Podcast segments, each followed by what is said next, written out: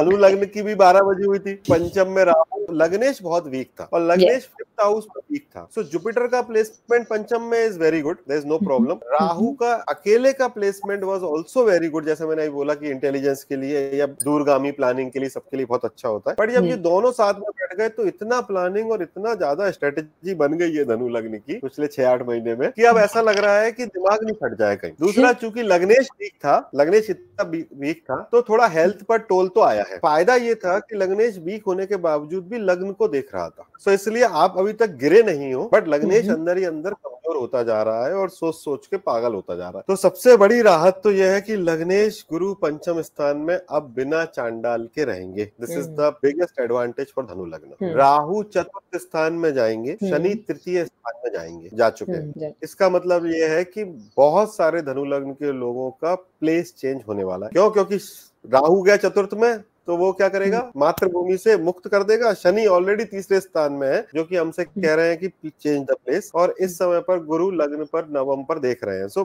now if you change the place then और hero for you if Gurudev ask you to change the place that will be good because Jupiter is looking at the ninth house and as well as to the eleventh and the lagna but अभी तक तो खराब था। अब बेहतर है। Now hmm. चौथे स्थान में राहु है जो कि एनीवेज अच्छा नहीं है। तो क्या करेगा कि राहु चतुर्थ में तो राहु चतुर्थ में डिसकंटेंटमेंट क्रिएट करता है। चतुर्थ का राहु आपको जीवन की हर सुख सुविधा देता है पूरी थाली सजाता है लेकिन खाने नहीं देता। तो ये बहुत इंपॉर्टेंट है कि जब राहु चतुर्थ में क्योंकि केतु टेंथ में जा रहा है। केतु टेंथ के अंदर बहुत बेकार नहीं होता क्योंकि पाप ग्रह तीन छह दस ग्यारह में अच्छे होते हैं। हालाँकि वो दशम मतलब कर्म से एक वैराग्य जैसा भाव क्रिएट करता है। और राहु आया चतुर्थ में तो डिसकंटेंटमेंट केतु आया दशम में तो वैराग्य मतलब कि काम के प्रति वैराग्य से डिसकंटेंटमेंट आ सकता है। यानी कि you can start feeling that you have done enough in the current job and you can think of doing something else because you are finding it more exciting which can be good for somebody